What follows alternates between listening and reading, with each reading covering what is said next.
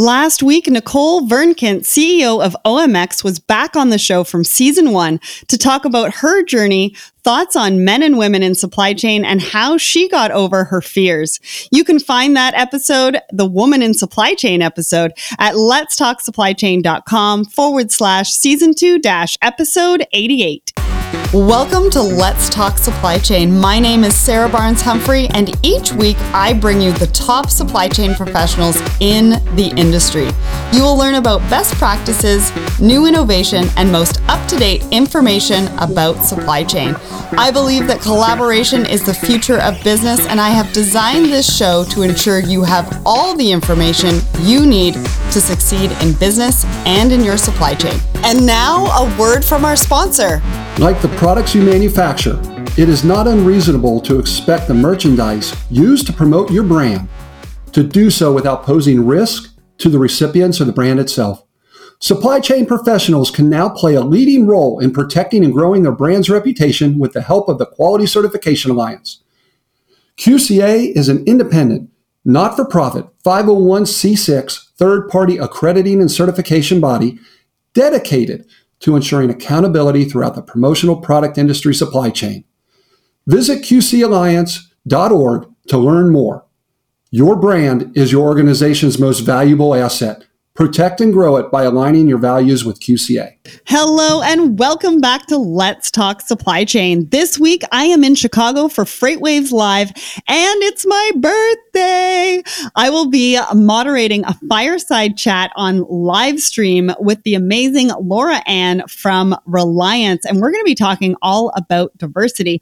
Plus, I am getting an exclusive tour of the new DHL Innovation Center with Gina Chung this afternoon. And I can't wait to share with you some of the footage from that. So stay tuned and make sure to be subscribed to the SC Supply Chain TV on YouTube or following the Let's Talk Supply Chain LinkedIn page so that you don't miss any of that when it's released. In today's episode, I am joined by the Chief Commercial and Corporate corporate affairs officer of Ashcroft Terminal in British Columbia to share their incredible story of transitioning into the leading dry land port on the West Coast. As always, before we do that, let's get to the question of the week.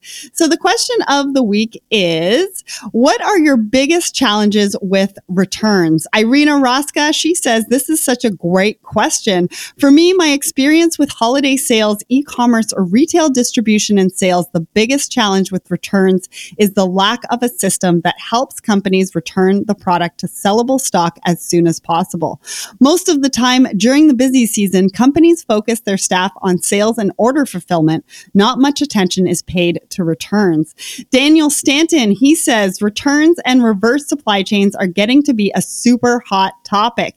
Yes, they are, Daniel. We talked about it a few episodes ago with Rob from Inmar. Easy returns is an incentive for customers, and there are lots of opportunities for most companies to improve efficiency and make it easier for customers. But the reverse supply chain is also becoming a target for fraud.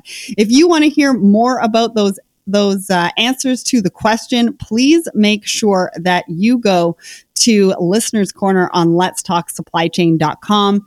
Lastly, Audrey Ross weighed in. She said the cost of the return, especially from overseas, there is the freight cost, the duties, the VAT. You can sometimes recoup the duty through a drawback program, but it's not guaranteed. So that's one of the biggest challenges that she's having.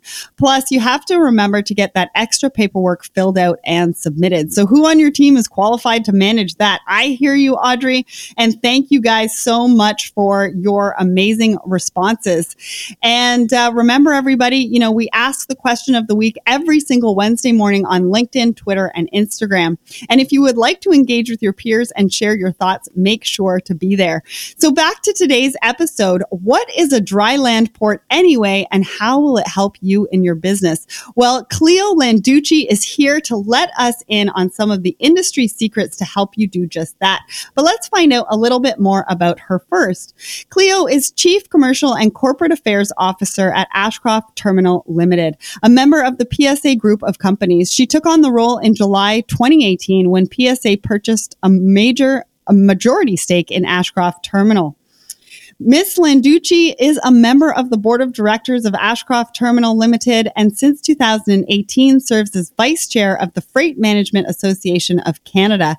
She is actively involved in Transport Canada's collaborative forward planning initiatives, serving as co-chair of the Congested Areas Committee. She serves on several industry and association committees, including both the Trade and Transportation and Ottawa Liaison Committees at the Canadian Chamber of Commerce. The Environment and Energy and Climate Policy Committees at the Business Council of British Columbia, as well as the Regional Transportation and Infrastructure Committee at the Greater Vancouver Board of Trade. From 2012 to 2016, Miss Landucci participated in the executive business programs at Harvard Business School. So, welcome to the show, Cleo. Well, thanks for having us today, Sarah.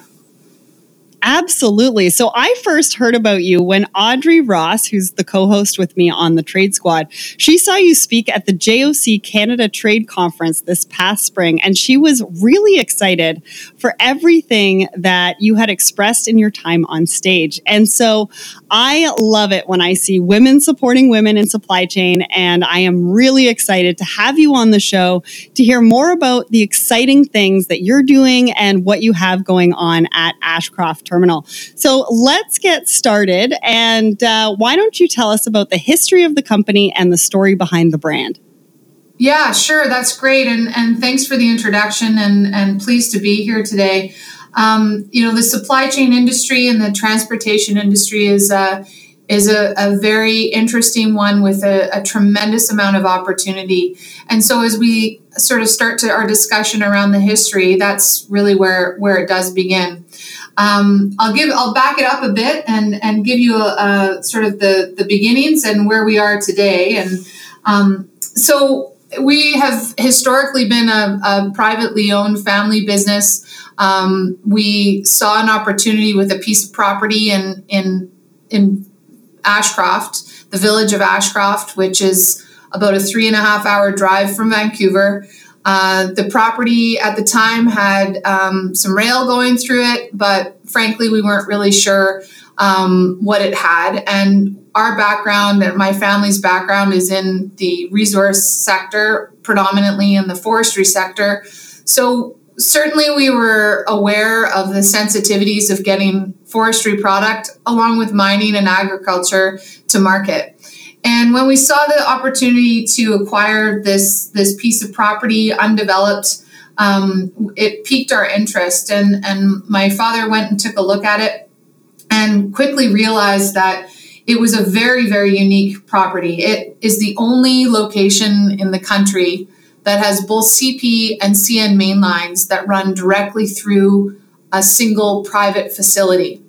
So it's 320 acres of industrial land and every single rail car of every commodity going in and out of the lower mainland of Vancouver in all marine ports has to pass through Ashcroft Terminal if it's going on rail east or westbound. So a vision occurred. Um, my dad had the vision standing up on the hill looking down at a very undeveloped site with only 2,000 feet of spur line off the CP main back in 1999. And um, really saw what a full build out could look like. And and it's really an example of a of a, of a, a true entrepreneur having a vision and then and then figuring out what the heck to do and how to get it there. So that's where we started. Uh, it's been an interesting journey the last 20 years uh, as we've as we've built uh, track um, ourselves and continued to add um, activity meaning that we've added customers to do a variety of different services. Um, those services include rail car storage and transloading, so the handling of bulk. But the vision originally was always on the container business.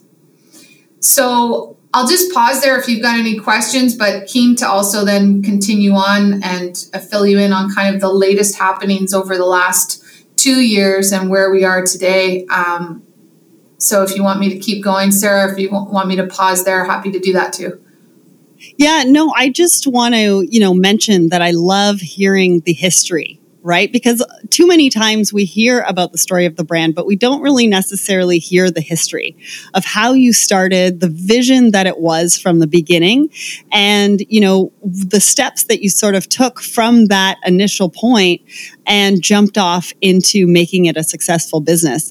So why don't you tell us a little bit about the last two years? Where have you where have you taken it? What does it look like for you? And then we'll talk about your position in the company.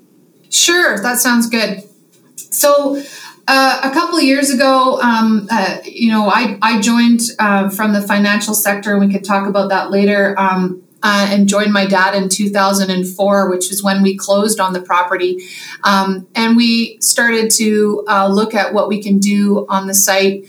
Um, we built it up, and then about a few years ago, a couple years ago, we sat back and and we said, okay, so we at that point had added 32,000 feet of track with a direct connection on the CP mainline. We had a mile long lead we were servicing about 20 customers, um, 17 to 20 customers.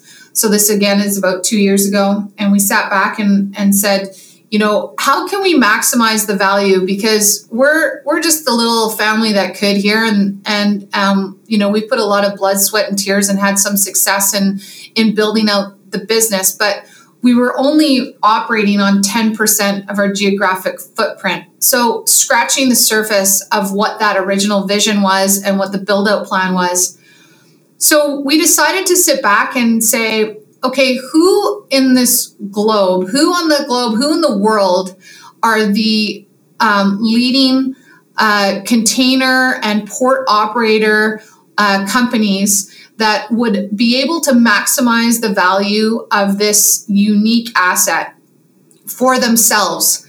Not obviously just for us, but for themselves. How could this um, key location with all the traffic going in and out of Vancouver, into and out of Eastern and Western Canada's gateways?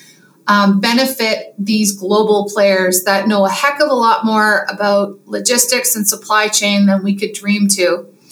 And so we spent about a year researching and trying to look through the lens of these different companies. And frankly, you know, it was a quite an interesting journey. We we learned more about companies we had no idea existed, and these were huge players located from anywhere from the Middle East to the United States to Europe and all through Asia. And we spent a lot of time just researching and digging through uh, their supply chain, their growth, their capex, what how trying to understand how they think. And then we launched a, what we call a strategic process. And we went out there in the world after we'd narrowed down who we thought would be able to gain the most value and bring this vision to life and have some alignment in what that approach would be. And we set off and um, spent a considerable amount of time on airplanes and living out of suitcases as we went to every corner of the globe, meeting with and talking to folks about what we're up to at Ashcroft. Uh, so that was um, an incredible experience in and of itself. We we ended up in a in a boardroom in in Singapore. Uh, and uh, ended up with uh, the world's largest container port operator, PSA International. They are a, a, a Singapore based company. They um, are in 2018, PSA moved 81 million containers through over 50 terminals around the world. Uh, the company has 40,000 employees. So, very uh, a bit of a David and Goliath situation is we were the the family business with this interesting value proposition for shippers with a focus on the shipper and driving competition and benefits to the shipper's supply chain to drive their costs down and create long term sustainable business, meeting with the world's largest container port operator. Uh, and um, very excited that in the end of July of 2018, uh, PSA and our family walked up the aisle and said, I do. And we sold 60% of our business to PSA International um, and formed uh, the JV, which is Ashcroft Terminal Limited, to continue to build out the vision of this Ashcroft Terminal um, location. So I just got goosebumps. I'm sorry to interrupt you there, but I just got goosebumps because I think that your story is one of inspiration. Um, because you you know you put the customer first. You d- you decided to go out there and see what other opportunities. So you made it happen for not only yourself but your family business the company. And you were put into a situation where like you said david and goliath and you came out with, as a stronger stronger alliance that are that's going to be able to do that much more in supply chain and for the supply chain community so just wanted to throw that out there and say some congratulations because i think that your your story is very inspirational well, I appreciate that. I, I you know, certainly, uh, you know, it's interesting to hear the feedback. We we we keep our head down and, and do our job. And, and really, our job is to um, provide opportunities for natural resource producers to get their products to market in this country and to look at how we can benefit importers with um, some unique value proposition for them to use Ashcroft Terminal to their benefit and match those at one location. So we have a lot of passion around this business. Um, I think, like I said, there's been a few blood, sweat, and tears over the last 20 years, but but it is exciting. It's a very exciting time, and I think what's what's what's really exciting about it is is the fact that PSA has uh, locations, as I as I kind of highlighted, all over the globe, but. Um, they have never before us they had never made an investment in north america so they hadn't done anything in the United States, and and this investment was the first foray into the North American region, and that's that's kind of a, a, a unique way to get in on the inland side because historically PSA has always been a marine terminal operator. Uh, and then over the last few years has started to expand to look at the inland links and you can see that through the investments they made in china with a series of inland ports bringing product directly from the hinterland of China where it's produced to the marine gateways and then out to markets like Canada for importers. They've also invested in, in those markets and took a percentage stake in the railroads in China so that they can really be involved in that supply chain and, and shift the lens from what PSA calls their Horizon One, which is the port business, the traditional port throughput business to the Horizon 2 thinking, which is really the, the overall ecosystem of the supply chain, matching that with the future, which is the, the, um, the parallel analysis of the digital understanding. Um, as, as David Yang, our group CEO based in Antwerp, you know, talks about the internet of logistics and the importance of understanding every SKU that's um, moving through the supply chain. And so the fact that PSA saw some value in coming into hinterland Canada and what that does for exporters and importers is is really where I personally get excited um, because I have dreams of being able to see export product from British Columbia and Western Canada end up in an, in its location in hinterland China, and that import product coming from hinterland China and ending up in a in a cross dock warehouse or DC facility at Ashcroft. That's the vision, and to have the company that is the biggest and best in the world to be able to bring that value proposition for shippers and importers uh, in in our country is is what what gets us excited and um, what gets us up and charged up in the mornings to come to work and, and develop those programs out. So yeah, I can that. I think, you know, I can just hear the passion in, you know, just talking about that and wanting to be able to make supply chain and, and change different aspects of supply chain to make it easier for you know the community shippers and inland ports and ports itself that kind of thing. So can you can you tell me a little bit about your your role of the company? Um, your title is chief commercial and corporate affairs officer. What does that mean and what exactly do you do? I don't know. No i'm just kidding. I i uh, well i guess i my my responsibility is to is to build revenue. So so that means getting to uncover every rock and look at what every issue that our shippers, um, exporters, and importers are facing in their supply chain and how Ashcroft Terminal can uh, provide some solution and some uh, a, a, resilient and long-term sustainable option for them to look at some some changes to their supply chain that are um, uh, not traditional, but sort of I think required under the tipping point that we're at in the challenges of getting products to market and the sensitivities we have amongst different commodities. So my role is is to drive revenue and and I'm responsible for the corporate affairs and the messaging and and and what have you. Um, you know, I'm I'm also a board member uh, of the JV and and obviously represent the family as as on the ownership side of the forty percent. So I wear a few different hats. Um, I I I guess the way I look at it is my my job, but my life is to live and breathe this business, and it's a good thing I'm passionate about it because it's a lot of fun to do that. Absolutely. And it sounds like, you know, just like me, supply chain is in your blood. You've been talking about it probably since you can remember. absolutely. Yeah, absolutely. Awesome. So you talk about Ash- Ashcroft being an inland port. Um, so can you talk a little bit about how you know inland ports impact the overall supply chain and what is unique about Ashcroft Terminal? So I think inland ports uh, have been uh, not well known in this part of the world over historically. And I think certainly we've seen more attention on inland ports and how to do various activities of preparing goods for export, along with looking at the import moves, given our vast country space and our vast continent um, geography, it's important to look at where you can be efficient in the supply chain.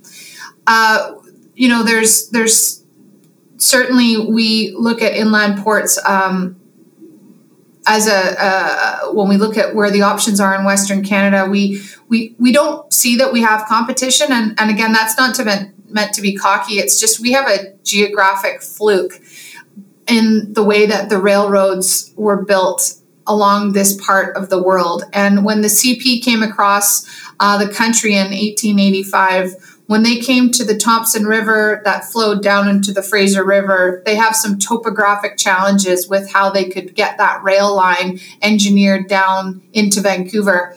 And they chose a side of the river, I'll oversimplify, but they chose a side of the river that they thought was the easiest. I can't figure out how those guys back then figured out which side was easier because they both look pretty tough to me when I drive it. But in 1915, when the CN came across to come into the same location, they were then only given one option, and that was to go on the other side of the river uh, through the Thompson and Fraser River down into Vancouver and up from Vancouver into the rest of the continent. And so they were on the other side of the river, except on the north side of where Ashcroft Terminal uh, exists. So we are buffered by the river. Uh, we are then buffered to the south by 350 acres of agricultural land that we also own, which reduces any potential for encroachment of future commercial, industrial, or residential since we own the land. So we're in this little pocket. And so the CN had to build a bridge to come on to the same side as the CP, and our site happens to be relatively flat and so they had the space to be able to come across in 1915 on that 320 acres. So that's what makes us unique. It's a it's it's a geographic anomaly. It's it's it's a fluke. And we're grateful for those unstable sand hoodoos across the river because otherwise in 1915 that would never have happened and it certainly wouldn't have then taken place anytime after that. So we are um, very different from any other inland port that I've visited uh, in in Canada and in the United States because of this, and it allows for a terrific opportunity to then sit back and be very strategic around how do you play into the railroad network, and that is absolutely fundamental to our business. We are a rail location. We are a rail port. We are a rail terminal. Product comes in by truck and out by rail. It comes in by rail and out by truck it comes in by rail and out by rail. That is what we do. So we better know as much as we can about the railroads. And that's what we've sort of dedicated our lives to over the last 20 years is understanding how the railroads think and it changes with different leadership. But how do they think? How do they operate? Uh, what's required? How can we make the railroads the most efficient possible in this very congested and um, uh, uh, critical gateway for trade in this country? And what can we do to be a value add and a location that makes it easy for them to come and service, to be able to service our customers in and out? And I think we we we've we continue to add to our team because this all takes a, a great team of strategic thinkers and of executors and boy, am I sure lucky to have the people that I do working with us because they are um, some of the best in the business, that's for sure, and a lot of fun to be with. And together, we uh, put our heads together and try to continue to push the envelope.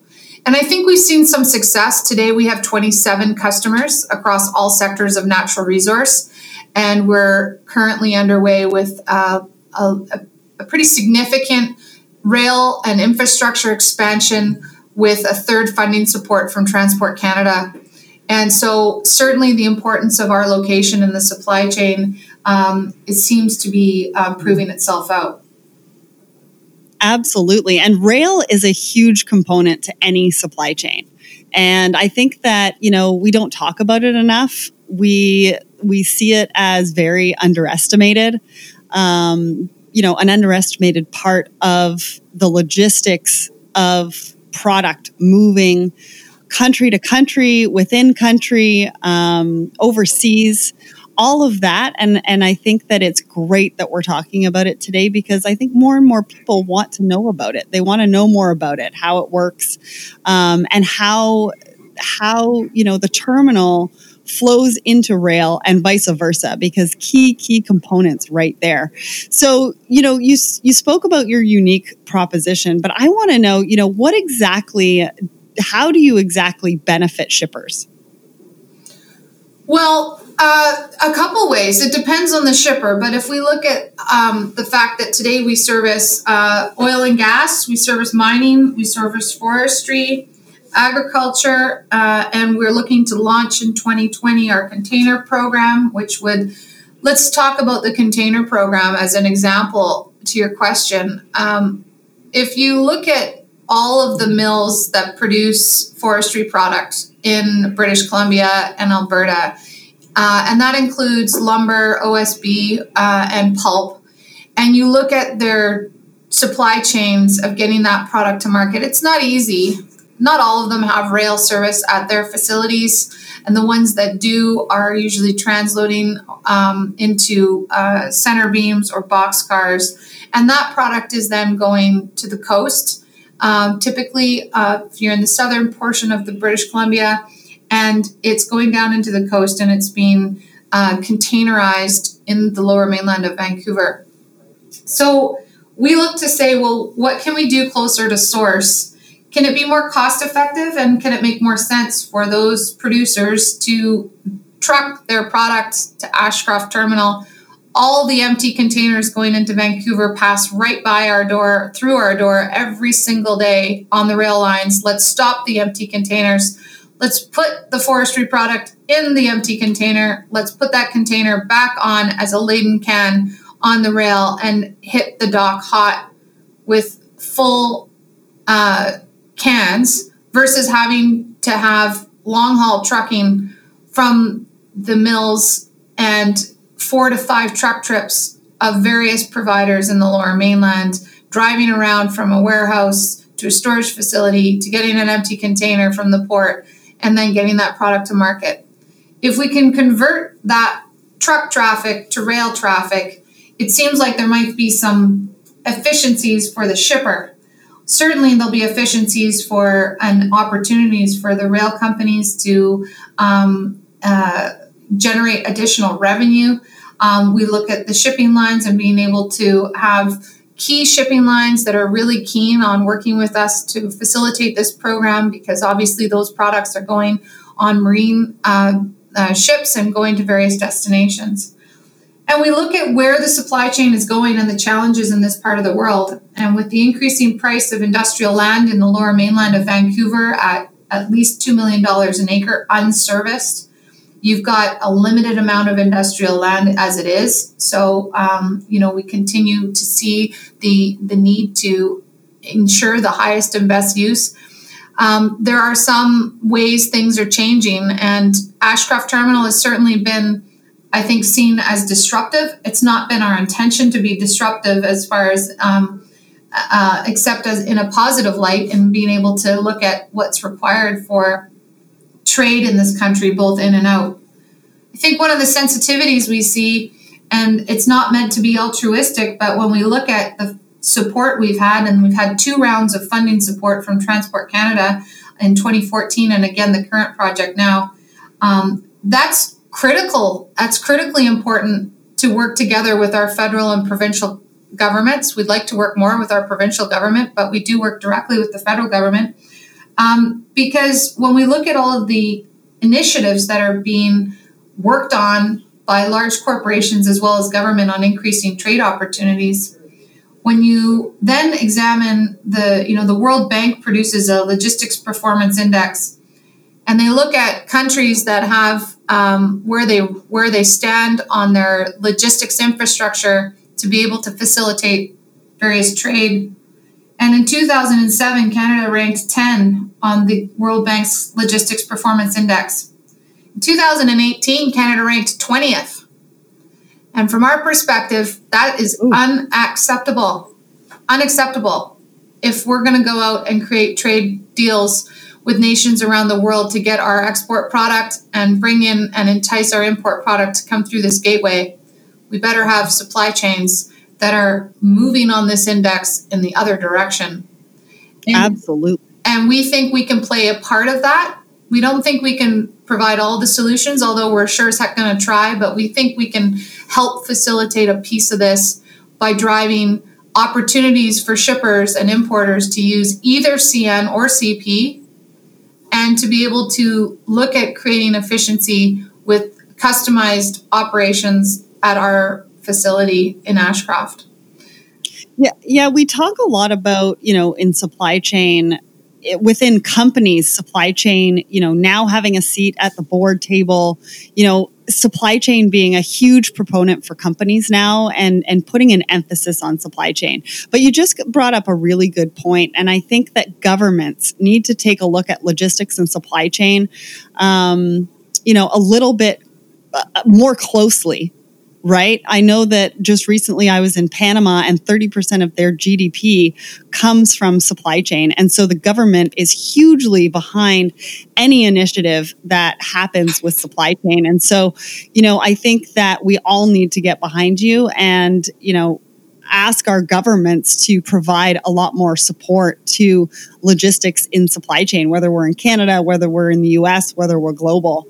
And I think the other really great point that you brought up was, you know, you're not only creating efficiency solutions, you're also creating, you know, new revenue streams for your customers, which is not really something that very many companies in supply chain or logistics itself really focus on and uh, i think that's great. And then you also mentioned you know moving goods by rail versus truck. And i think that there's an environmental impact on that.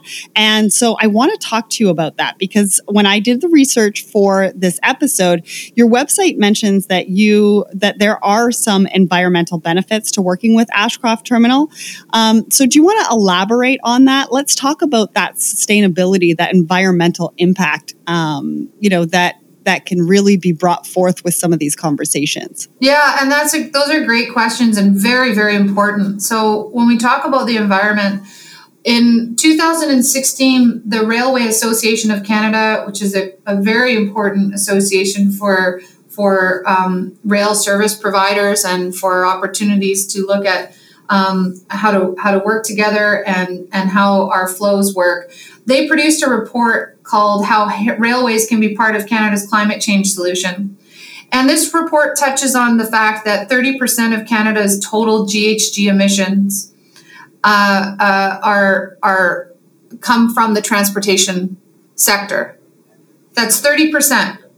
So trucks are responsible for about 7% of that, and rail is responsible for 1% if you can understand your supply chain and you can understand how and why our natural resource products are in trucks what what products exactly are in trucks how long are those flows how much does that cost but also how much fuel is being used.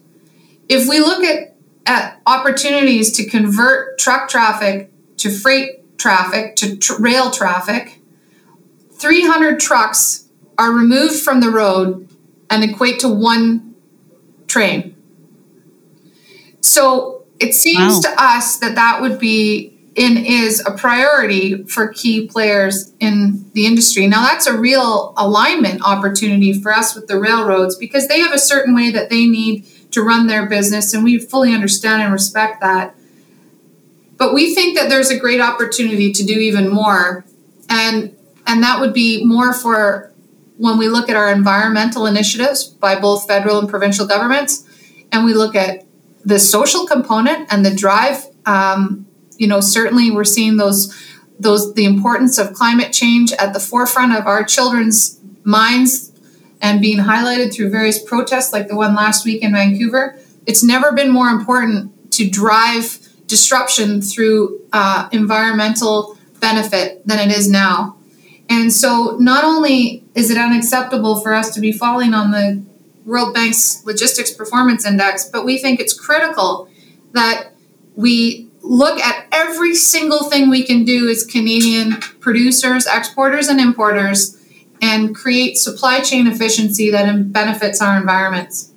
And that might not be a comfortable discussion for every player, but those are the kinds of discussions that absolutely need to take place, are taking place in some boardrooms, and need to take and will be at the forefront of what we expect to be um, decision making over the next one to 10 to 20 years. And it does have to start now. It has to be bold. And if it's disruptive, so be it. But we do need to start converting more truck traffic to rail traffic. We need to do that for the cost efficiency for our shippers. We need to do it for the environment. And we need to do it for our, regions to be as efficient as possible to ensure that we are seen as a leader in the globe for getting product to market. I would definitely agree with that. And not only those key points, but also for future generations looking to get into supply chain. Because those next generations that are behind us, those are the things that they are looking for. Those are the companies that they want to work for. Those are the impacts that they want to be able to make um, and know that they're making a difference, not only in the supply chain community, but in the global community as a whole. And um, I think that you guys are, are definitely leaders in this space. And um, I would agree with you. I think that we need to look for alternatives for truck, not only for the environmental, but also for the cost, and also because we're running into, you know, the driver shortage, and there's a lot of impacts that are happening because of those shortages, and um, and just again to to really push the needle on the environmental change. So let's talk about the future. I want to know, you know, what's next for Ashcroft Terminal.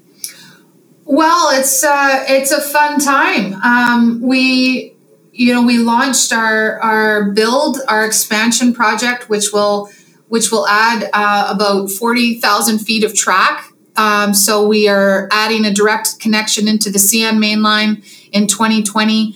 We have just completed an additional 14,000 feet of track off our existing CP infrastructure, which brings us up to a total of 46,000 feet which is as of October 1st, is uh, online and sold out.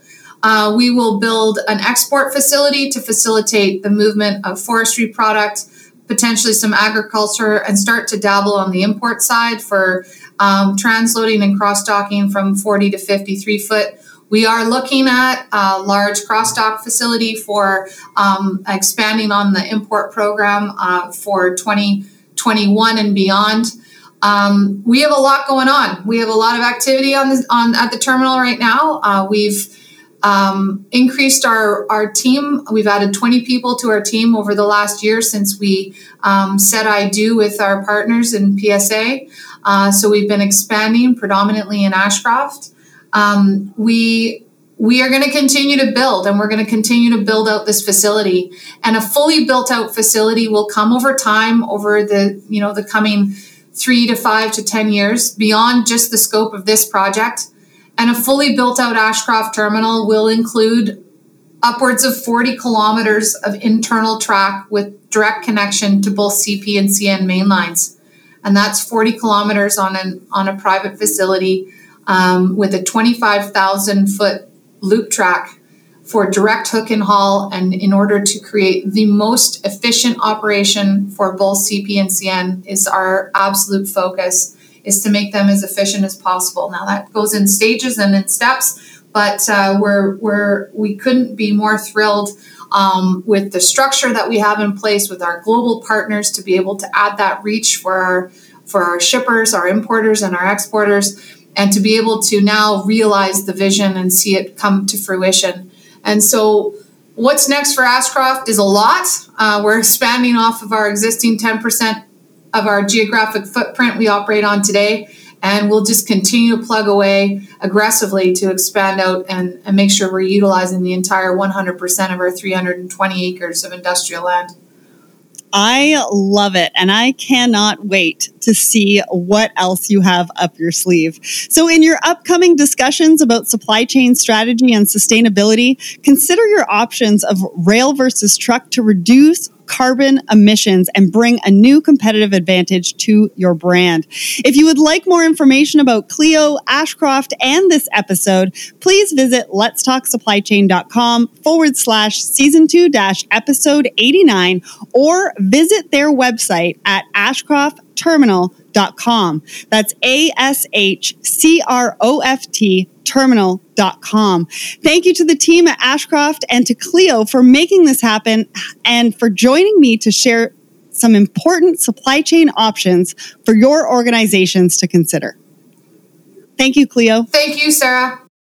this episode was produced in collaboration with Border Buddy, the most innovative online customs platform out there. And here is what Graham, the founder of Border Buddy, has to say. More and more companies are looking to expand their reach into global markets, but most don't know where to start or don't have the time to figure it out. Border Buddy sees the struggle and has found a way for you to integrate customs into your e commerce site, allowing you peace of mind when selling to customers in other countries. Your customers will know exactly how much the costs are to import their order from you to their door in real time. And just imagine what that will do for your business and your sales. Visit us and sign up for 10% off your first clearance at borderbuddy.com slash let's talk supply chain.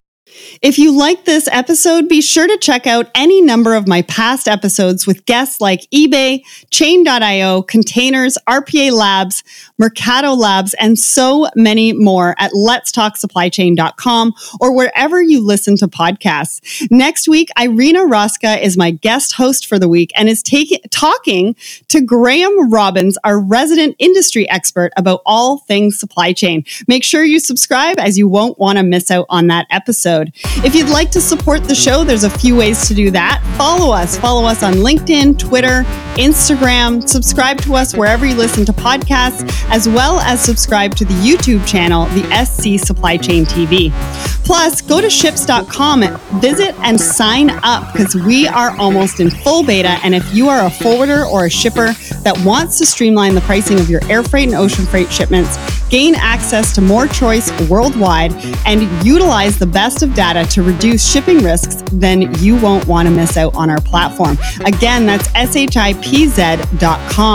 Next, we have some really fun uh, t shirts, mugs, different accessories for you as a supply chain professional or even the supply chain professional in your life. You're going to love some of the stuff that we have. It's over at letstalksupplychain.com forward slash shop. We also have the supply chain dictionary, which is 107 pages full of acronyms and definitions. Lastly, go and rate and review the show over on iTunes, and your review might be um, featured in an upcoming episode. Thank you so much for all your love and support. And remember, everybody, ship happens.